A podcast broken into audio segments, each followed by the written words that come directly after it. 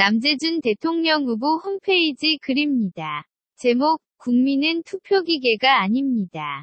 작성자, 디아로님. 국민은 어떤 사람이 출마하든 선거를 하게 된 경위가 어떻든 선거를 받아들여야만 입장에 있습니다. 국민은 투표를 거부할 수는 있어도 선거가 부당하니 거부하자고 할 수가 없습니다. 그러다 보니 자신이 원하는 자가 당선되지 않을 것을 알면서도 투표를 할 수밖에 없습니다. 당락의 열쇠는 시대상이 쥐고 있습니다. 이 후보자의 소신, 경력, 정치 성향, 공약, 선거운동이 당락에 미치는 영향은 미미합니다.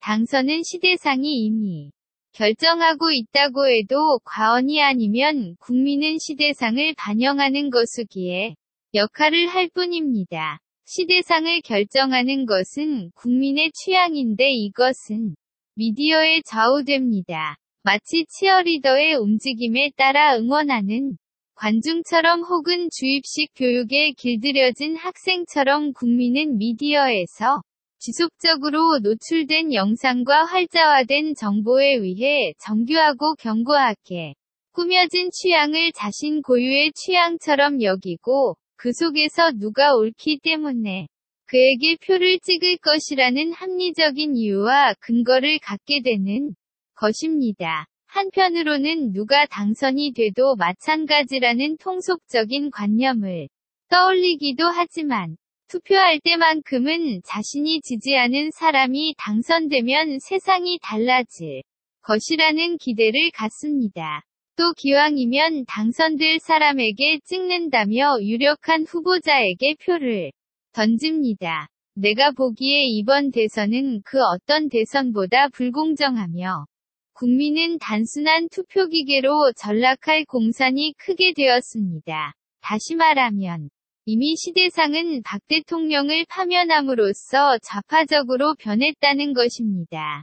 그들에 의해 선거 노름판이 좌파 후보 간의 대결로 기획되고 보수 우파는 구색을 맞추기 위해 동원된 정도로 보입니다. 대통령을 파면하는 데 참여했던 법관, 의원, 언론, 검찰은 자신들의 안전과 영달을 위해 결사적으로 보수 우파가 대통령이 되는 것을 막을 것입니다.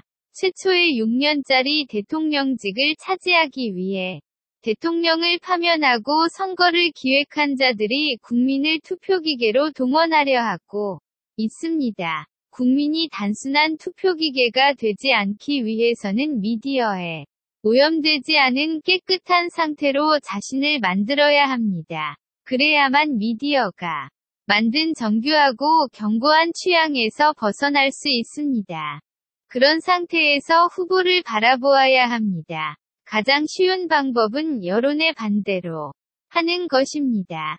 단순하고 무지해 보이지만 가장 정확한 방법입니다. 여론에서 벗어나 독립되어 자유로운 생각을 하는 것이 투표기계가 되지 않고 올바른 선택을 할 수 있는 가장 쉬운 방법일 것입니다.